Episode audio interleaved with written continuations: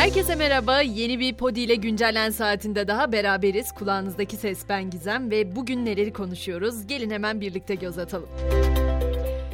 Aylardır konuştuğumuz EYT'lilerin ilk maaş tarihi belli oldu. AK Partili Akbaşoğlu EYT'yi en geç haftaya meclise sunmayı planladıklarını söyledi. Maaşlarsa en geç Mart ayında yatmış olacak.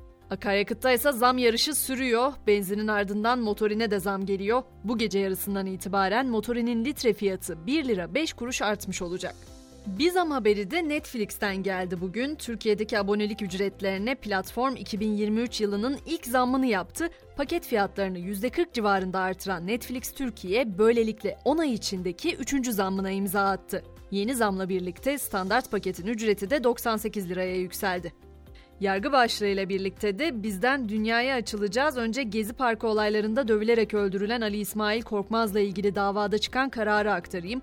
Polis memuru Hüseyin Engin'e kasten basit yaralama suçundan 7 ay 15 gün hapis cezası verildi.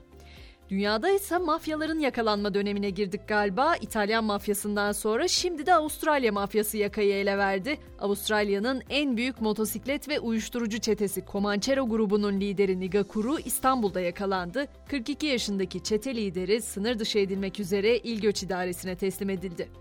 İran'daki Mahsa Amini gösterilerine ise Fransa'dan destek geldi. Protestolara katıldıkları gerekçesiyle ülkede idama mahkum edilenlerin sayısı her geçen gün artarken Paris Belediyesi'nden İranlı göstericilere destek, hükümete tepki geldi. Paris'teki Eyfel Kulesi'ne İran'da idamları durdurun sloganı asıldı. Bu sloganların yansıtılması iki gün boyunca devam edecek. Özellikle Avrupa'da herkesin korkulu rüyası haline gelen enerji krizi ise bu kez Lübnan'ı da vurdu. Ülkede 2019'dan itibaren derinleşmeye başlayan ekonomik kriz nedeniyle yakıtla çalışan elektrik üretim tesisleri durma noktasına geldi. Filipinler'de ise kırmızı soğan kara borsaya düştü. Filipinler'de 1 kilo kırmızı soğan 1 kilo sığır etinden daha pahalı hale geldi. Soğanın Filipinler mutfağının temel gıda maddelerinden biri olduğu da düşünüldüğünde halkın yaşadığı problemin boyutları artıyor. Öyle ki sınır kapılarındaki görevliler valizlerde soğan araması yapıyor. Koronadan mı, kısıtlayıcı üreme politikalarından mı cevabı henüz bilinmiyor ama dünyanın en kalabalık ülkesi Çin'in de nüfusunda son 60 yıldır ilk kez düşüş görüldü. 2021 yılındaki doğum oranı binde 7,52 iken bu oran 2022 yılında 6,77'ye indi. Çin nüfusu ise 850 bin kişi azalarak 1 milyar 411 milyona geriledi. Netflix yapımı Tayvan dizisi Agent From Above dizisinin setinde ise korkunç bir kaza yaşandı. Çekimler sırasında düşen bir drone başrol oyuncusu Kaiko Chen-tung'un yüzüne çarptı. Ko'nun yüzüne 30 kadar dikiş atıldığı, yüzünde ciddi yara izleri oluştuğu ifade ediliyor.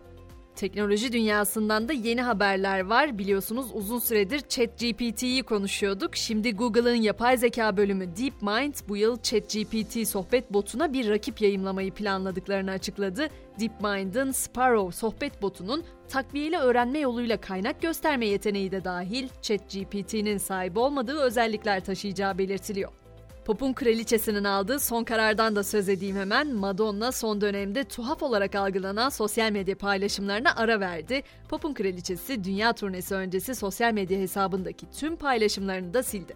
Ve bugünün belki de bilim anlamında en önemli gelişmelerinden biri İsviçre'de bir dağın tepesinde deneyler yapan bilim insanları lazer ışınlarını kullanarak yıldırımların yönünü değiştirmeyi ilk kez başardı. Bu ne işe yarayacak Gizem derseniz hemen onu da anlatayım. Bu sayede elektrik santralleri, havalimanları ve fırlatma rampaları gibi kritik altyapılar yıldırımdan korunabilecek.